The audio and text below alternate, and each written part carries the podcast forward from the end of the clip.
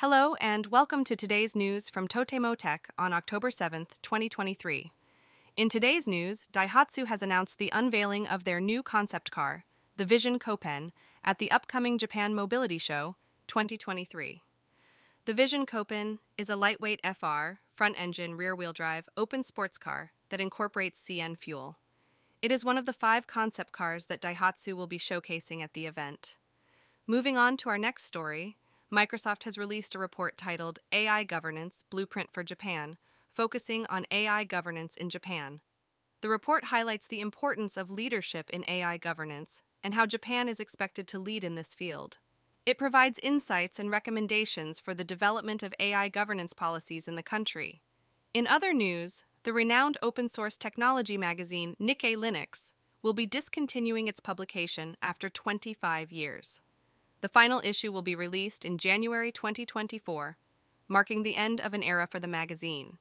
In a change affecting online marketplace users, PayPal payments will no longer be available for purchasing adult content from Booth. The popular platform has decided to remove PayPal as a payment option for R18 adult products.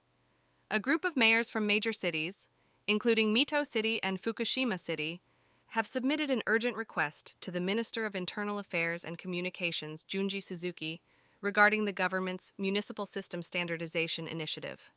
The mayors are seeking a revision of the deadlines and other aspects of the initiative. In the world of entertainment, Bandai Namco Group has provided an update on the progress of the life size moving Gundam in Yokohama and announced the name of the Gundam Pavilion tentative at the Osaka Kansai Expo. The company aims to showcase the Gundam attraction at the expo.